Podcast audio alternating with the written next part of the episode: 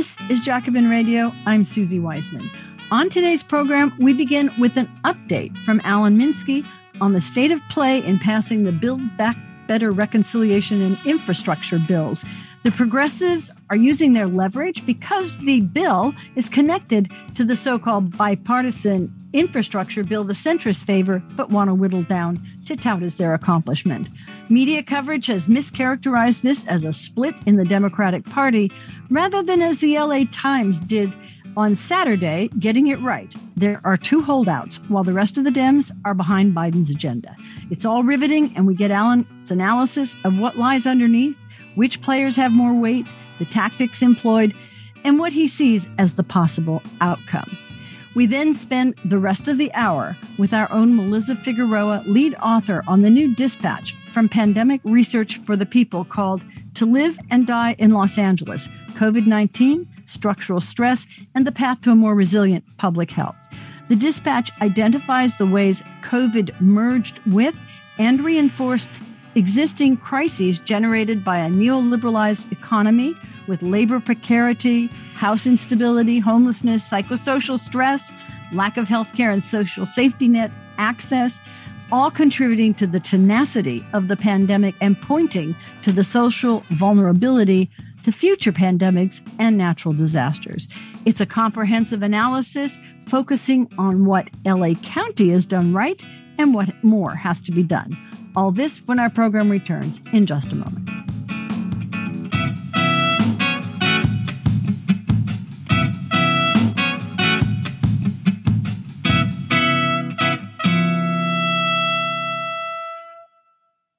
This is Jacobin Radio. I'm Suzi Weissman and very pleased to have Alan Minsky back with us. He was just with us a week ago, but there's so much that is ongoing that I decided that we need to not finish, but continue the conversation. Alan is the executive director of PDA, which is the Progressive Democrats of America, and a longtime political essayist and journalist. And you can read Alan's stuff everywhere. But what we're really trying to do today is to get an update on the state of play in passing the Build Back Better reconciliation and infrastructure bills. That's like the BBB. This time, as opposed to in other Democratic administrations that are trying to do big legislation, the progressives are using their leverage because the Build Back Better bill is connected to this so called bipartisan infrastructure bill that the centrists want to tout as their main accomplishment. In reading about this over the week since we last spoke, I was struck by just how particularly bad the media coverage has been. They are mostly doing their balancing act and mischaracterizing as a split within the Democratic Party what in fact is a few holdouts from the rest who support the bill. And Saturday, the LA Times got it right. There are just two holdouts, while the rest of the Democrats, with a few minor exceptions, are behind Biden's bill. So we're going to get Alan's analysis of the tactics employed, what he sees as the possible outcome. And so, Alan, welcome back to Jacobin Radio. Great to be here. I'm really pleased because a lot happened. And what looked like was going to be a vote on Thursday is not a vote. And we know a couple of things, which I want you to, of course, explain that Nancy Pelosi will not bring this to a vote until she knows the votes are there, and that the White House is actively involved in trying to get this bill passed. The media coverage, as I started to say, shows this wrangling over the budget bill and it imagines that there is this balanced fight between the tight fisted centrists and the free spending progressives. But in fact, they're not so much balanced. It's really much more lopsided. So I guess I'd like to start with you to just give us where you think this is and perhaps, you know, your own comments on what the coverage has been like. Well, it's complicated. I think the question, and I, by the way, I had an exchange with a pretty prominent moderate congressperson from in the Northwest. I, I don't think I should say which congressperson, who made exactly the case that you made. It's not the moderates who are at war with the progressives here, it's a few holdouts. And I pushed back a little bit on that. I think, first of all, it's very clear that the progressives, organized very well through the Congressional Progressive Caucus, are making a very strong stand between Bernie Sanders and the members of the House. They're quite outspoken about what they want to see happen and what they don't want to see happen. And I'd have to say that's not so pronounced among moderates. Now, you know, is this a matter of them sort of hedging between their uh, the fact that these are very, very popular measures with the general public and their relationships to basically the, the funding that the moderate wing, the neoliberal wing of the Democratic Party has received from so much of corporate America and the wealthy, basically since the era of Bill Clinton's presidency. And of course, as you can guess, I'm sort of waiting my answer to suggest that, yeah, there is that kind of hedging going on. I want to point to something that's really pronounced here and really is right at the center stage of where these things meet. And that is the issue around whether Medicare will be allowed to negotiate drug prices. It's a pretty complicated matter, and it's also very simple. It's very simple on the level of uh, the American public pays on average something along the lines of 2.5 times as much for the same drugs as people in the other advanced industrial countries.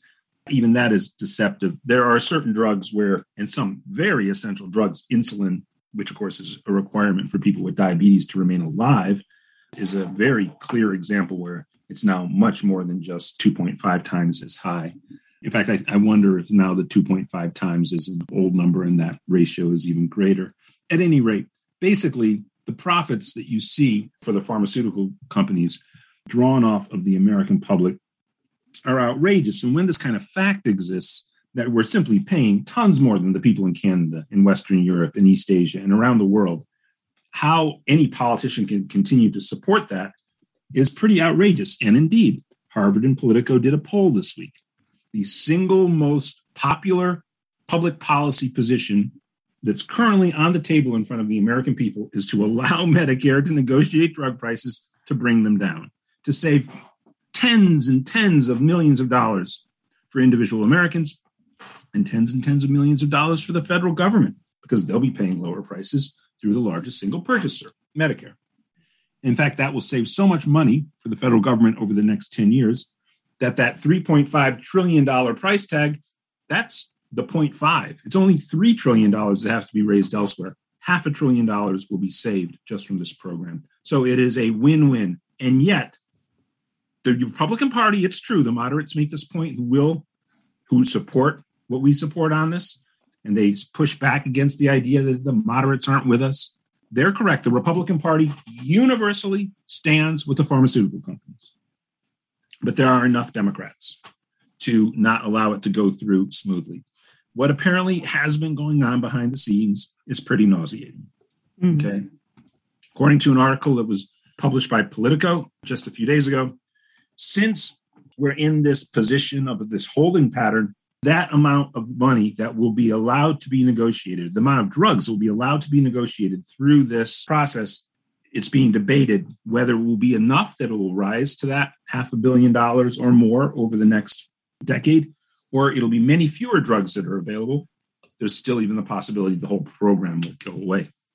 Now, here's the thing where does it start to get complex? Comes into this, this one fact so everybody should process this next fact because it's a huge fact of American politics. Okay. When you look at the right wing takeover of the American courts, abortion rights, gun control, yes, they're very important issues to significant segments of the Republican base. Those issues in the Republican position, and therefore the right wing jurists' position on those issues, are very important for the election of Republicans to office so they compete with the Democratic Party and they can achieve the rightward shift of the courts. Is that really what's motivating the Koch brothers and all the people who fund organizations like the Federalist Society to achieve the right wing turn on the courts?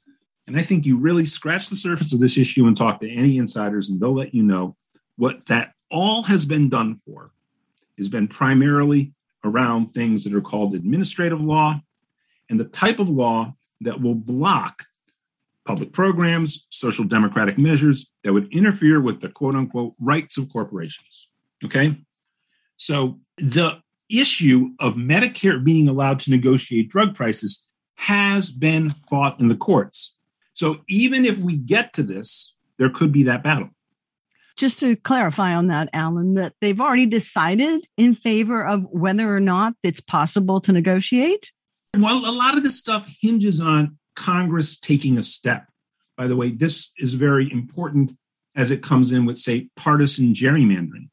Recently, the state of Pennsylvania had its gerrymandered districts reorganized to the benefit of the Democratic Party in advance of, I think, well, one of the recent election cycles. Democrats gained seats because the courts ruled the gerrymandering was illegal, but not because they were partisan. The courts were very clear that is still legal. But if Congress writes a law in the right way, and in this case, the courts basically wrote it out for them, you can have partisan gerrymandering be made illegal by an act of Congress. After all, Congress makes the laws of the land. It's only when it contradicts other elements of our Constitution that the courts come in and say a congressional law is not applicable because of this precedent, et cetera, or this element of the Constitution. So, in the case of pharmaceutical drug pricing, yes, the goal here is to write this in a way that will not be challenged by the courts, because such challenges have already been sort of laid out as an oppositional point. So, it does look like this can get established. As such, yes, even if it's a whittled down small program, is this something of a victory? Yes. But now we start getting into politics. As I said, this has many dimensions. Let's say they achieve that and they get only something that would save the country, the government, $100 billion as opposed to 500 billion over. So one fifth the size. But it's established. That's a good thing. But is that going to win any votes in the midterm election? If it's one fifth the program, people to win this election, this upcoming midterms, where the Democrats are considered behind the eight ball in so many ways, very difficult for an incumbent party to hold on to the House, three seat majority, all the issues around Republicans and their shenanigans around elections, too. The idea of Capitol Hill for the Democrats is a big, bold, build back better program on the order of something that saves Americans money very clearly. And the failure to do something they've campaigned on for mm. so long and then they really can only do a meh example of it, well, guess what? That is an electoral losing hand. And with a Republican Congress, certainly the program won't get strengthened. And you can imagine they'll do what they can to try to whittle it down. Now, Biden will have veto power. They won't have a veto proof majority, but it sets the table for the Democrats being unable to achieve what they supposedly stand for achieving because they have run on this issue over and over and over again. And if they fail to do it, once you get to a Republican president with control of the Congress, you can see it evaporating again. So, yes, they need to do this. Yes, it'll be a significant sort of gain if it's a meh proposal. But they really need to do it, and they really need to do it forcefully. They have any hope of continuing to pursue this kind of progressive policy through Congress, through a Democratic presidency, and of course, combating climate change. I want to come in on that because before we get to the 2022 midterms, mm-hmm. you know, there is this notion that if the Democrats are able to actually deliver something that people will feel right away and not do it like they did Obamacare, with, you know, parts of it not rolling in for four more years in order to save money, you know, on some sort of mythical budget that they had, which turned out to be a big mistake because that meant that they had four years where they could say Obamacare didn't work. Nonetheless, once these things are in practice, once you get a family benefit, increased access to medical health care, uh, however it gets done, climate change legislation, all kinds of protections for workers and families that we've mentioned. The Democrats count on that to be able to campaign. Look, we did this. And if the Republicans come in, they'll try to undo it. But then there's others who say that's not the way Americans vote. And, you know, part of that is that the progressives are actually playing this hand right this time. Mm-hmm. They have 96 members of the Progressive Caucus. Mm-hmm. They are standing firm because, you know, 96 or I don't know how many more actually support what they're doing is a lot more than the so called centrist holdouts who are, are trying to, first of all, not do the build back better and only do the infrastructure bill because they know they can whittle that down. You know, I think this is where Pelosi and the progressives have done this right. They're basically saying, okay, we're going to vote on the reconciliation bill first and then we can do the infrastructure bill. So I wanted to hear what you thought about that. It just seems like that is so much smarter and that progressives have been organizing on this. You're part of that, Alan Minsky, as head of PDA, but also other organizations that have cropped up since the last time the Republicans were in power and are really working at the grassroots level. And, and the American Prospect, the Daily Poster, and the Intercept did a whip count, and they found that there's enough progressives who are going to vote no if they don't really do these progressive things. And Nancy Pelosi has to take that into consideration. And she herself is identifying as a progressive now, whether she is or she isn't. And then, you know, there's all this talk about a Manchin and Sinema and all the rest, but we'll get to that. Go ahead, Alan. Let's see how you yeah, um, um, You know, Grover Norquist is still alive, but he's so um, frightening. I'd like to say that the ghost of Grover Norquist is doing us all a favor here the Republican Party probably could have whipped a lot of votes in the House to defeat the progressives and force the bipartisan infrastructure bill to pass. But they didn't because none of the House Republicans want to do, as Grover Norquist has told them never to do, never vote for a tax increase of any variety. More than anything, though, the perception of infighting between the moderates and progressives has actually had by chance a favorable result in this sense because the Republicans looked out and saw that they didn't really have to vote for this. Therefore, you know, having the hardcore Grover Norquist heads never vote for a tax increase, people be mad at them because the Democrats were going to destroy themselves without them having to do that. And at least it looks like this has bought us some time. The Republicans are pretty dug in on the idea that they're not going to help out the Manchins and Sinemas by passing the bipartisan infrastructure bill out of the House. Because as much as the Congressional Progressive Caucus is large, you know, 96 members, well, they're more than that Republican members of the House, so they can get it through. So that's a good sort of a serendipitous positive thing that's happening in Congress. So it's not going to go forward. Pelosi's not going to put it on the floor till she has the votes. But then it remains very important that these things are, are tied, and it's understood that the two bills will be tied. And now the progressives are feeling their hand is so strong they're adamant and making sure, a mm. hundred percent sure that that is the case, and that's great. So where we sit right now to keep these two things tied together. Having said all of that, Suzi, word out of Friday's closed door meetings is that because of Manchin and Sinema, the size of this bill is still looking like it's going to get pared down. Pharmaceutical drug prices could be part of what's going to make it smaller. Okay. But other things are going to be taken down. And the first demands of Manchin seem to be particularly focused around fossil fuels. Fossil fuels. And it's very heavy on this stuff in the infrastructure. Package. And it, it's rough to look at. It's rough. It's nauseating. At the very end of my last volley, I mentioned climate change. It might have seemed like a gratuitous addition at the end of what I was Not at all. Well, and then of course, the reason I brought it up in the way that I did is this is something we simply can't lose any time over. And I know, yes, the United States is tied to the rest of the world, but the United States in its leadership role in combating climate change can have very, very positive effects. It we as a democratic polity have to insist that that happens. Insist, insist, insist, insist. And ultimately, that element of the Democratic Party that coddles the fossil fuel industry has to go to hell right now and get the hell out of the party as far as I'm concerned. Before you go another step further, Alan, I think we need to just state, if anybody's missed it, that Manchin really is beholden to fossil fuels. He has his own coal company. He comes from country that is coal, even if those jobs, you know, are not what they used to be. And even in his own district, people think he's betraying his party. I heard a very interesting interview from people in his hometown. Well, so you know, he should so, be using his leverage. He can do what's right by the planet. Now he's never going to do this, but he could. He could in his position. He could sit there and say, "I'm King Coal. You want to have me vote for this? All of these things they're going to be centered in West Virginia.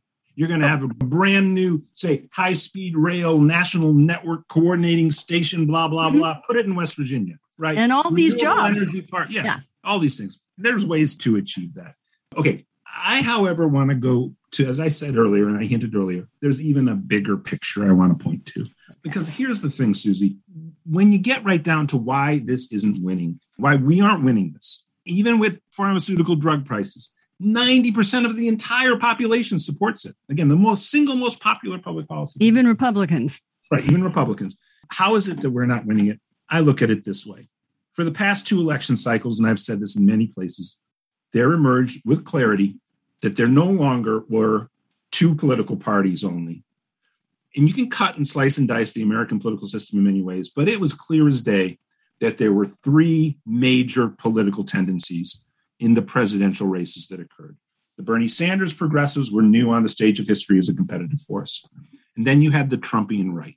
And in between the two, because the Trumpian right now included challenges to the global trade regime, for instance, of the neoliberal order. So you had them, you had Sanders, and in between, you had what had actually been between the two parties, at least on the level of economics and, of course, mainly in foreign policy, a consensus, a neoliberal consensus, running from the Romney wing of the Republican Party through the moderates in the Democratic Party. Okay, hear me out here, Suzi.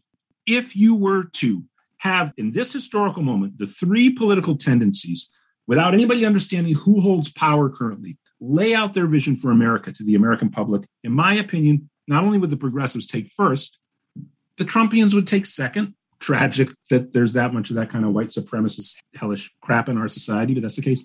And the neoliberals would do terrible. Right. I mean, what they now represent four decades on, everybody knows what it is. All the money going up to the upper, all the public services collapsing. The society seems lost at best and decline more clearly. So they would lose. Okay, why is that not happening? You have to ask, and I'm not sitting here advocating for dogmatic Marxism, but the phraseology is going to be familiar to people who you know have ever encountered any Marxist theory. The question, if you ask, is this: Who owns the means of production between these three competitive political forces? 95% of it is owned by that middle block Uh, you know, in many respects, historically, politically, the minute I say that, and if that sort of the light goes on in your head and it's like, oh, yeah, that's right. That financialized capitalism, neoliberal capitalism, the structures of our society to facilitate that type of capitalism own all the essential services in our society. They operate them. Okay. Once you say that, it's almost like game up. When does that kind of economic control and power ever lose, especially in the democratic West? I mean, you do see situations coming out of World War II, social democracies get established, and it goes from there. It's a different context. As much as we're in a crisis now, it's not on the order of what World War II did to countries around the world. So, how do you overcome that? And that's playing out these weeks inside the Democratic Party. That party has wedded itself, has constructed itself to be in a symbiotic relationship with those structures of neoliberal capitalism. Okay. And how much of a break can they make? Here's the thing look at the details of what's in the reconciliation bill. Does universal pre K and child care, facilitated by state spending, how much does that cut against the logic of any particular wing and branch, strengthened wing and branch of neoliberal capitalism? And compared to renegotiating pharmaceutical drug prices, compared to going against the fossil fuel industry, it's not as great of a direct combat. So you probably can go through on a checklist and ask that question. The owners of the means of production the neoliberal, and this is not to argue for you know dogmatic Marxism. if social democracy is what's achieved here, that's Rooseveltism, that's the Labour Party in the UK, the German SDP, all of Western Europe, really, right? So what goes against who currently owns this particular segment of American society. And I bet you at the end of this week, the end of two weeks, sadly, predictably, the places where this is going to be proposed to be carved down, don't get me wrong, we progressives, we're going to stand against the way it's going to shrink. We're going to raise our voices like hell say, hell no way should the American people pay more money for pharmaceutical drug prices. I don't want to see any more of these rotten advertisements on the evening news where every advertisement is for a pharmaceutical drug. They're nauseating commercials to begin with, you know? But you know, that's just a joke. You know, that's overhead. It's not necessary. They don't they don't fund their research. We already fund their research. No, drug prices should be fully negotiated. And then on fossil fuel, the subsidies, the maintenance of them, and then cutting out all the things that really will build up renewable energies and preserving things that will build up things that are really in harmony with the fossil fuel industry's logic is for its maintenance, like carbon capture and sequestration projects. Geoengineering. Um, yeah, right. And those things, then, then hell no, hell no, hell no. But again, think about that.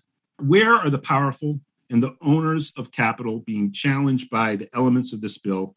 And there's very likely that's where we're going to see the pushbacks as to where these things get diminished, and we will be fighting against them. So, Alan, there's just just as a recap and something that you said that's incredibly important because it's true that what is being challenged here is quite large. And on the other hand, these are the same kinds of public programs, social programs, welfarist programs that are affordable and that can be done and have been done. And the US is the sort of outlier in this respect around the world. So it looks like what we're seeing, and you just said it quite succinctly, is this long discussed realignment in which geographical economic areas that should be Republican or should be Democrat are no longer that way or are just not that way. And it seems that if the reason, as you say, that the progressives are holding on tough and they are so far winning in this negotiations it's because they are the democratic party right now except for this small sliver who as you say are also the captains of finance and industry so the other thing that we should notice is that this is the first time since Roosevelt and perhaps Kennedy and Johnson, I should say, but that we've had the president on the side of the progressives here. And that this is a huge, huge advantage. And that even though Biden ran as a moderate, essentially the entire primary field, you know, with very few exceptions, were progressives, even some of the, you know, so-called independent types. So whatever the other reason you could come up with, Biden understands this and is with the progressives on this. Mm. So as we talk about this, you know, it's really tempting. We've already seen that Trumpism has left most of the old style Republicans behind. And so here we're seeing a process where perhaps the centrist Democrats are being left behind. And I just want to finish with this the Manchin Sinema holdouts. It's being roundly shown that Manchin is a part of the fossil fuel industry. And I read somewhere that he's just being Manchin, that he always holds out, but at the end he comes around to what the Democrats ask for. Sinema is an entirely different thing because she's an utter opportunist and she's utterly corrupt. She basically is trying to represent both pharma and her ultra rich, you know, circle of people who just don't want to pay any more taxes and uh, who just don't want any change at all. So now, like, given that there's a possibility of exposing all of that, I think what this raises, Alan, I'd like you to go out with this, is this notion that the vast majority of the population supports what's in this bill. The smart thing to do is to hold on and make them vote on the reconciliation bill first, and then see what they come up with on the infrastructure bill. And here's the final thing Are these reforms that we know exist in other advanced Western capitalist countries? are they compatible with capitalism as it exists in the United States and even more important, democracy? Yeah, because even yeah, right. by the Republicans is that they know they can't win unless they cheat. Well, you know, one thing we should always ask with those the questions you asked at the end there, the compatibility of this with American democracy and uh, capitalism in America. Of course, is one very explicit. There's a few, one very, very explicit governmental expenditure that you know it does fuel segments of the economy, of course but costs a ton that those other countries don't have to deal with. In fact, we basically pay for it for them, which is the military. This is way too simplistic, but on some level, you know, Germany and Japan post World War II, their economies yeah. grew and they became stable, very prosperous middle class societies. Well, they had what for military expenditure compared to the United States exactly. over these last 75 years? Okay, so there's that. I, I do want to wrap up here. There's so many things that you pointed to, but I just want to say this about Sinema versus Manchin. Yes, that's somewhat true. And we can see the horse trading with Manchin, and we can see sort of the logic of his actions around that. Now, still, some of it is illogical. They both of them, especially Manchin, actually keep blurting out that this is fiscally irresponsible, which is just wrong. Everything. Yes. right. But with Sinema, you know, what is her gambit? Obviously, as a professional public politician, she has moved from the left to the right quite rapidly and has aligned herself with a very sort of chamber of commerce type of logic and big money allies. As I just said, if you keep your head down and you do that, you have a lot of history on your side when so much of the wealth and power is controlled by that branch of American society. Her mistake, it might be a fatal mistake for her politically, She got very exposed publicly for this. And so she's now really, really, really unpopular. I think even more unpopular right now than Manchin is, though that's just a, a rough guesstimate of things. And particularly unpopular right now with the Democratic Party in Arizona, which by an 80% vote of their sizable central committee, basically, there'll be a statement of no confidence once she doesn't support the 3.5 trillion or doesn't support a filibuster to so that we can pass voting rights. She's sort of overplayed her hand in that respect. But again, if you as a politician were to align yourself over recent decades with where wealth and finance capital power is in the society, would that be a wise move if your primary motive is to advance politically? Yes, of course it would be. And I think that's what's been happening. People are mystified by her, but I would just point out I don't think it's that mysterious if, if what she's all about and what she seems to be about, at least to a great extent, is her own political trajectory. But it looks like she overplayed her hand. So at least seems to be a very good thing there. You know, I hope the framework I provided is a helpful way of looking at things. It doesn't mean that that block in the middle is going to win. They have a very weak hand with the public right now, tremendous dissatisfaction with the general trajectory of American society over the last four decades, but it will be a battle. The left in the United States, a real left, does not have a very good one loss record, to say the least, in our political history. We want to see that change, but we have to understand the playing field that we're on in all of its dimensions. There's a lot of dimensions to this. It's a very dynamic moment right now let's win this thing right now. Everybody should be calling their Congress people, calling their senators. Even if you have the most progressive congressperson, tell them to speak out. This is a huge moment and a huge opportunity to have a victory for the left. I mean, even I know it's qualified. There's so much in here that we wish was much, much, much, much stronger, but it's a real opportunity for a victory. So historic Susan, bill for historic moment as we started out last week. Alan Minsky, thank you so much for that. And I should just say to the listeners, stay tuned because we will yet again revisit this. It's still ongoing. We don't know if it's going to be voted on now or in six weeks, as Biden says, or whatever it is, but we'll be definitely keeping track. Alan Minsky, executive director of PDA and a longtime political essayist and journalist. Thanks for joining us today on Jacobin Radio. Thank you so much, Suzi.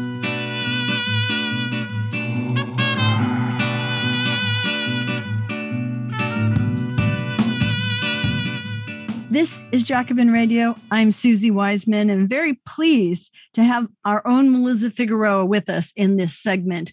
And this is really going to be a good one because Melissa is a lead author on a new dispatch to live and die in Los Angeles. That's not the whole title, but we're going to be talking for the rest of the hour about COVID 19, and in particular, COVID 19 in California, but how it intersected with all of these other issues that have been plaguing California. So, just to begin with, before I introduce Melissa, who's no stranger to these airwaves, just in the two weeks since Governor Newsom defeated the recall ballot, he has put forward a slew of pro labor bills that are really going to be pretty important if they stick and if they go through in the way that we want. And so there's a mixed picture. I'm calling it some good things and some not bad things in California. California is the first state to mandate vaccination for schools K through 12. And this is particularly important for Los Angeles County because it had the highest case rate of COVID in the last month, and that's since school has begun, among the unvaccinated 12 through 17 age group.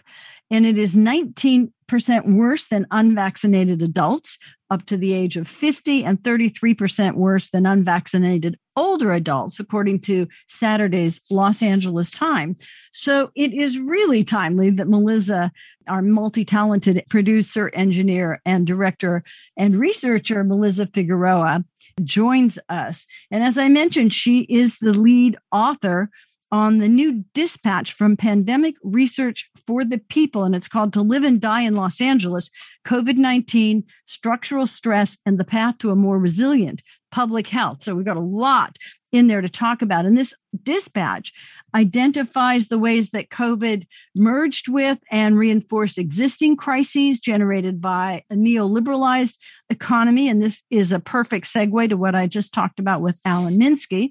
And that economy is one that has labor precarity, housing instability, homelessness, psychosocial stress, lack of healthcare and safety net access, all of which have contributed, as this report shows, to the tenacity of the pandemic and points to the social vulnerability of future pandemics and natural disasters. It's a really comprehensive analysis and it focuses on what Los Angeles County has done right and what more has to be done. So, welcome, Melissa. Let me just introduce you properly.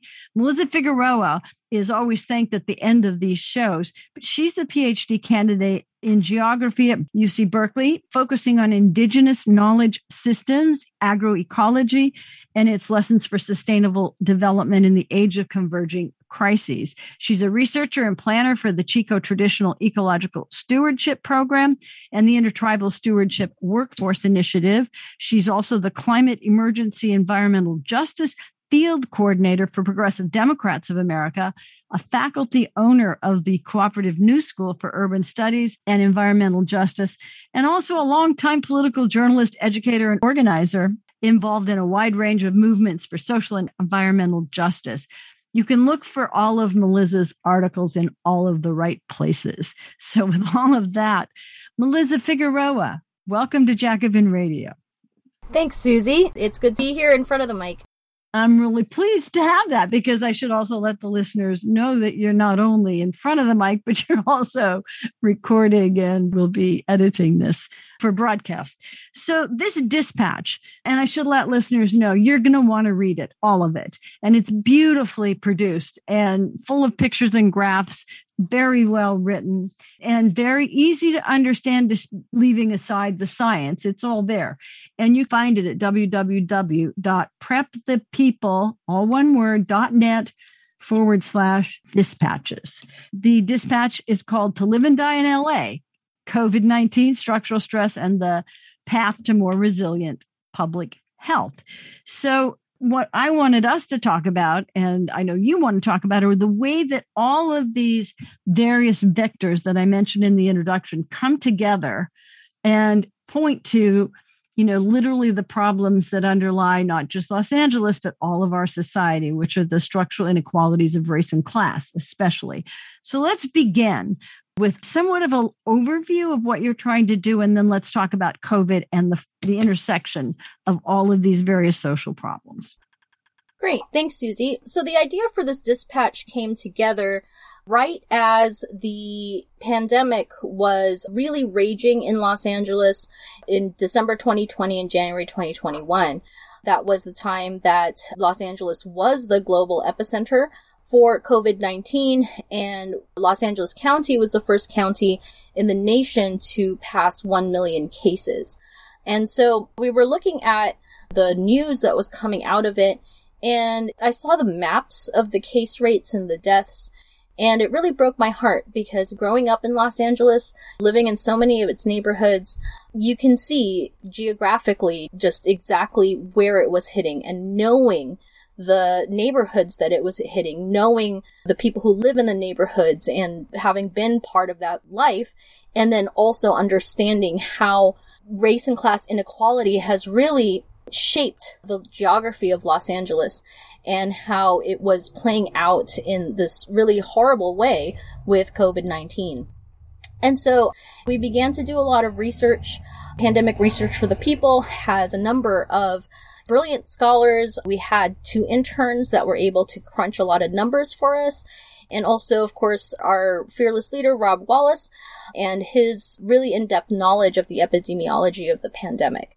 And so as we were looking at it, we saw that statistic after statistic, just indicators of inequality, race, housing vulnerability, renter vulnerability, access to services, all of these things really mapped almost exactly geographically on the numbers of case rates. And so we wanted to really look into why that was and really look at the structural factors that have made the pandemic rage in communities of color and lower income neighborhoods as much as they have. That's very good, Melissa. And one of the things that was very obvious at the beginning, especially of this pandemic, was this whole discussion. And it was nationwide about who are essential workers and who gets to stay home.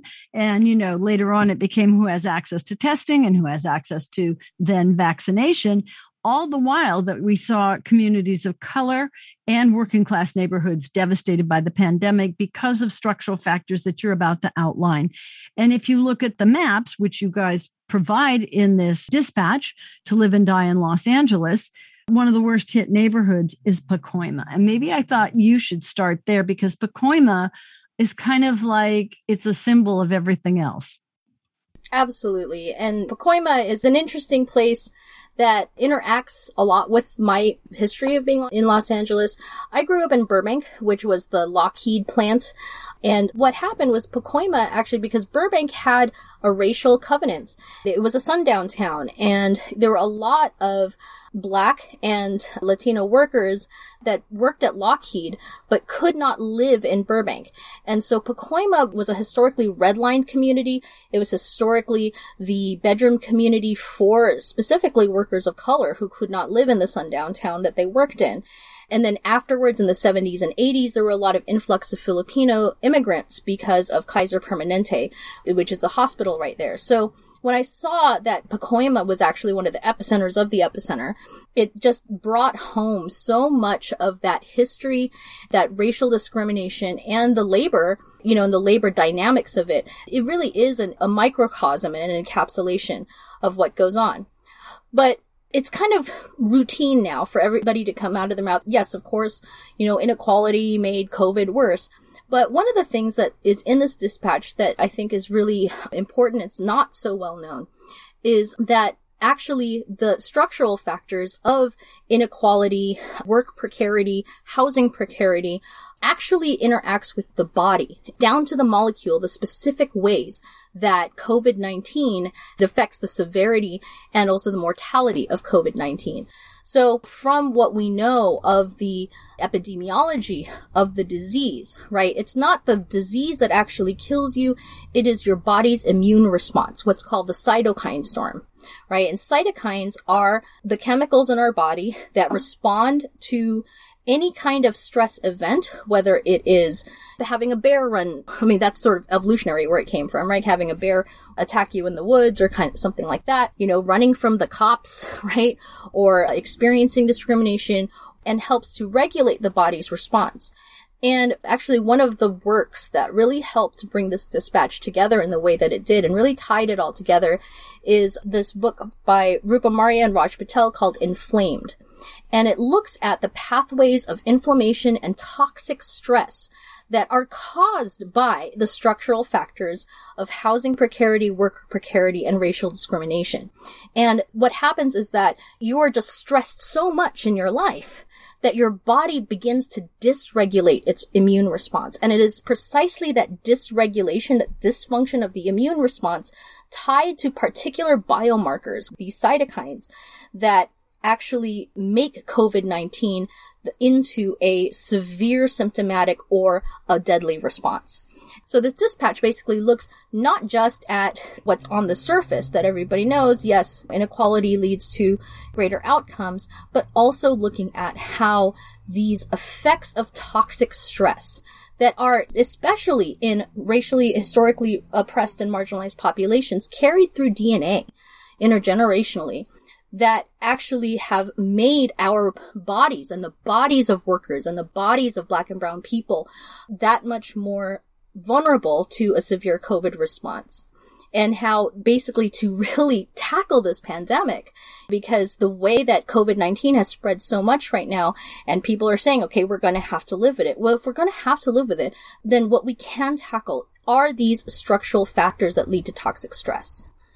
So that's a really good overview, Melissa. And it takes us all the way to the end as well by bringing in the sort of stress factors and how that, as you call it, toxic stress, or as it comes from the Marya and Patel book, shows you know, how it can help ignite this cytokine storm, which is what they first discovered in the very, very beginning with hospitalized patients that the autoimmune response to COVID was really what was killing people. And so they had to start to use medical techniques to tamp down the autoimmune response. And they've really come quite a long way on that.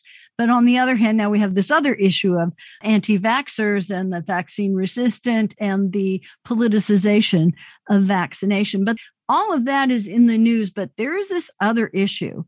And to give credit in one sense to what California has been dealing with, and that is this unbelievable housing crisis. And that is one where right now, during the pandemic, housing prices have surged, rental has surged. And at the same time, it was recognized that if you don't deal with homelessness, that the pandemic is only going to get worse. And so there were these programs like Project Room Roomkey, where, you know, homeless people have been put in hotel rooms, not nearly enough, not for long enough. There's been an eviction moratorium. And then there's also now the restructuring of permits so that they're trying to increase density so that in a bow to the climate crisis that people don't have to drive so far to come to work like you mentioned so that they can live in communities. All of this takes a very long time and it comes up against capitalist realities and realtors and everything else. So i want you to address because you've been a housing activist for a very long time, as well as a climate activist. And so, how do these intersect? And you gave the case of Pacoima. You also mentioned Burbank. So, in your dispatch to live and die in Los Angeles, it's a big topic about the way that housing insecurity, housing density, and the landlords and the eviction moratorium intersect. Absolutely. So, again, here we have a sort of natural disaster, a pandemic, colliding with one of the biggest social disasters of our time, which is the housing crisis. And where I live now in Chico, California, I saw that happen with the Camp Fire when the whole town of Paradise burnt down. And now we have the highest per capita homeless rate in the nation, and 25% of them are fire survivors. What's happening in Los Angeles, which is also the epicenter of one of the hottest housing markets in the country, where you have a lot of the rental market has changed. You have private equity coming in so that the markets don't cool off when there's a lot of vacancy because they can just leave the apartments empty and keep it part of their portfolio or tear it down, improve it, flip it. You know, all of this stuff is going on. And even before the pandemic, right, you had so many people that were not able to afford housing that they were quote unquote doubling up right? No, I say you and I talked about this post 2007 and 8 with the housing bubble bursting, but then afterwards as well with the increasing homelessness and even the tiny homes and all of those things. So continue and I'm Absolutely. So you have people doubling up, sometimes three or four families in one unit. You have people living with extended family members and friends, and you have much more of this you know, when the safety net falls out that's provided by the government, a lot of folks, especially communities of color, fall back on their communities and their neighborhoods and their families. And so when something like a pandemic hits and you have to self isolate, much of that daily support structure is so dependent on your interaction with your community and your family and your household.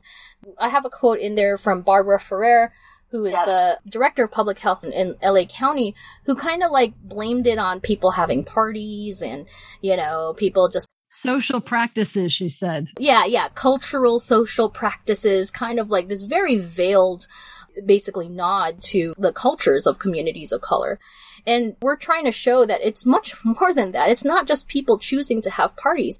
It's people whose daily existence really depends on the interdependence of one's immediate circle.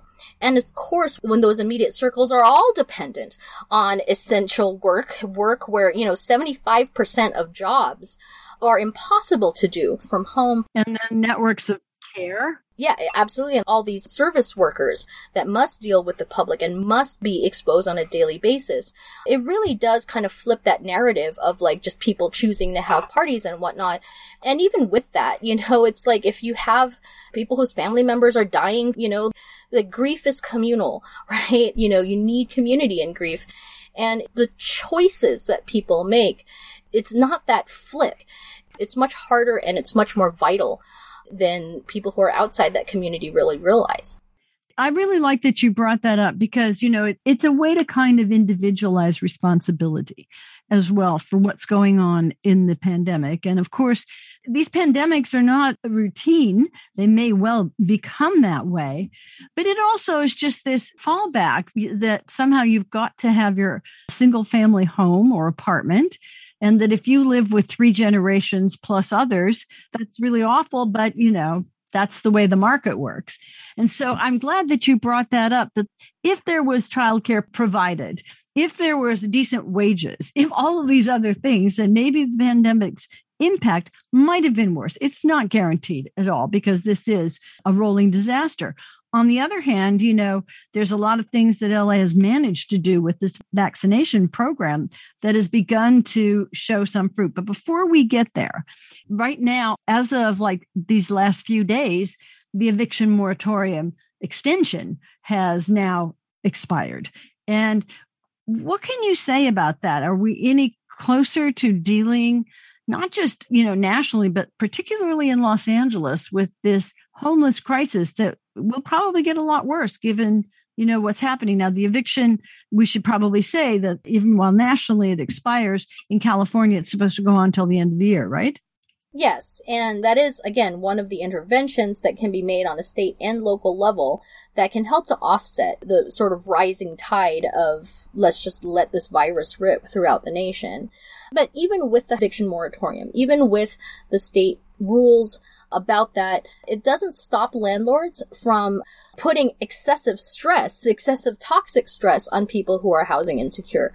So we had activists from the LA Tenants Union help to construct this piece and they came with tons of horror stories of landlords raising rents, sometimes doubling rents, even though in a national emergency, the state has price gouging ordinances, but not many people know that, right? So, so landlords are taking every single loophole they possibly can to try to force tenants out. So raising rents, not fixing things. So over two thirds of low income renters in Los Angeles have issues with their apartments that the landlords are not fixing, trying to kind of like pressure them out through like, you know, all of the rat and mold problems and also just evicting them anyway because they don't know about the eviction moratorium. 1600 households in LA County alone, it is estimated, have already been evicted despite the eviction moratorium.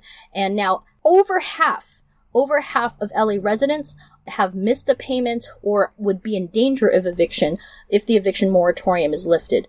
This is a catastrophe, not just for housing, but also for COVID. And I should just add to that, we need to get uh, move along. But I've noticed in the last couple of weeks that a lot of the tents in the freeway underpasses around where I live have been swept. And so there's this question too about once again back to the same old enforcement. And one cannot imagine that these homeless people have been swept away into apartments. That's probably not the case. But let's move on because we, we do have a time limit, Melissa Figueroa, and I want to just let the people know once again, you can read the entire dispatch dispatch at www.prepthepeople.net forward slash dispatches. Melissa, we should move on because what we've been talking about at the outset of the program, I mentioned these new pro labor bills that have been introduced by Governor Newsom that do address issues of precarity, work schedules, the nature of work, casualization, and all of the other things that in this dispatch you say COVID has reshaped. So maybe you could go there. So the other big thing that we really looked into was how COVID-19 has been reshaping the nature of work. And in this, we kind of focused on two sectors. One is the gig economy or the growing gig economy, or shall we say the gig paradigm, right? Because this is not just about Uber, Lyft, DoorDash, or all this stuff. What has happened in COVID because of this work from home thing is that actually many conventional companies are converting their own workers, their own employees to independent contractors and saying, well, this way you can work from home, you can do all of this stuff. Up to 36% of the entire workforce right now has been converted to sort of a gig style independent contracting. And of course, with independent contractors, you do not have um, the same employee protections, labor protections that you would have as an employee. There's no even mechanism to unionize, right? There's no benefits or health benefits, no unemployment. All of this stuff that comes with self-employment also comes with a lot of drawbacks, especially if you're working in a situation where you really shouldn't be an independent contractor.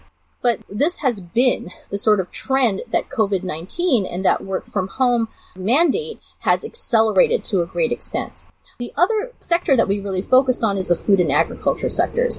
And they are linked in many ways because in food and agriculture sectors, a lot of companies, whether it's an agricultural company with undocumented farm workers or a fast food company with low income and poor workers that are franchised, they have built a structure of insulation from labor lawsuits and other things through this mechanism of contracting, subcontracting, and in the fast food industry, franchising.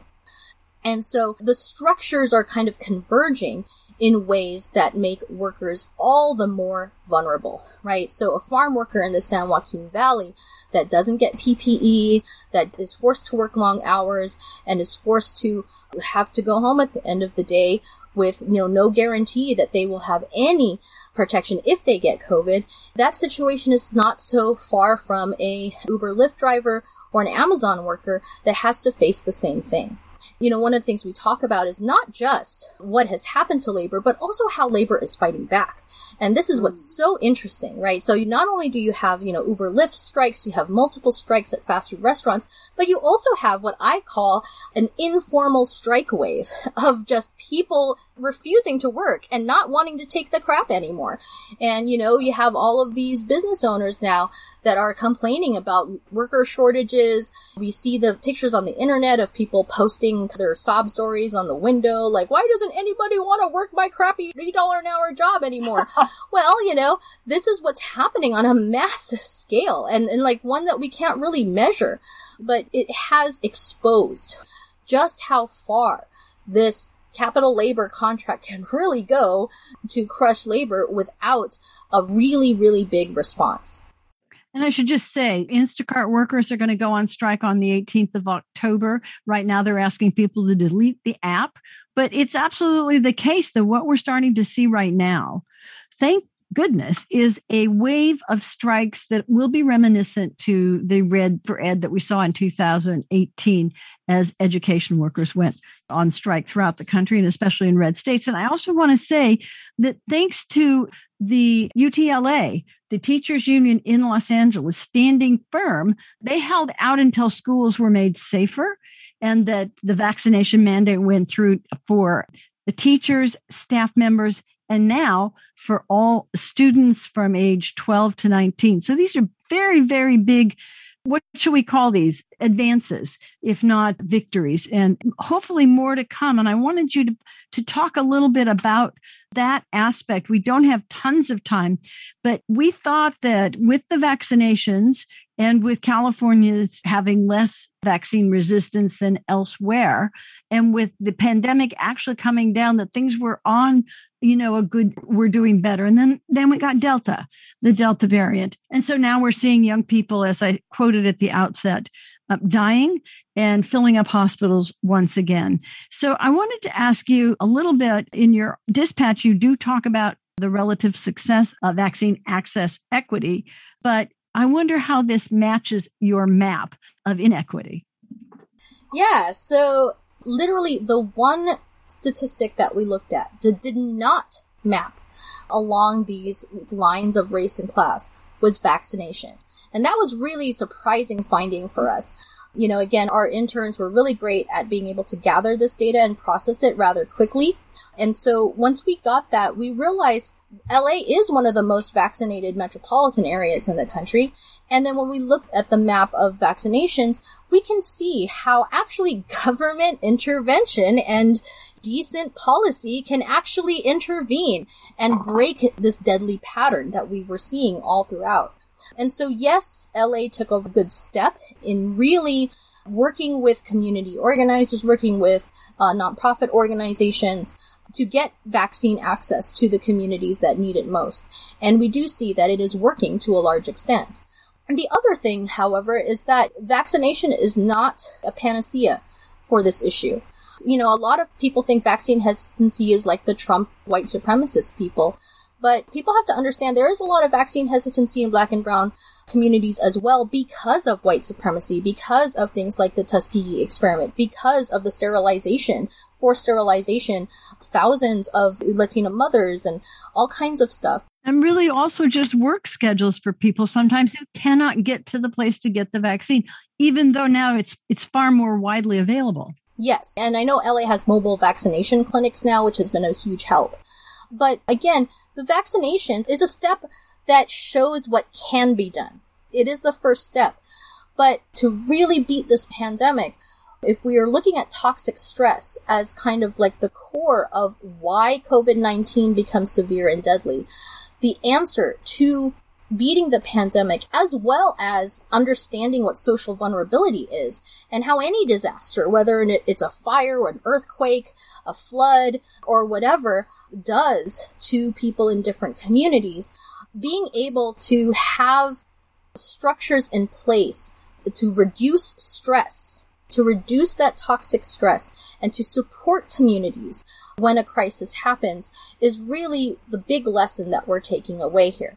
COVID 19 will not be the last pandemic, and it won't be the last disaster to hit LA or any place in the world, really.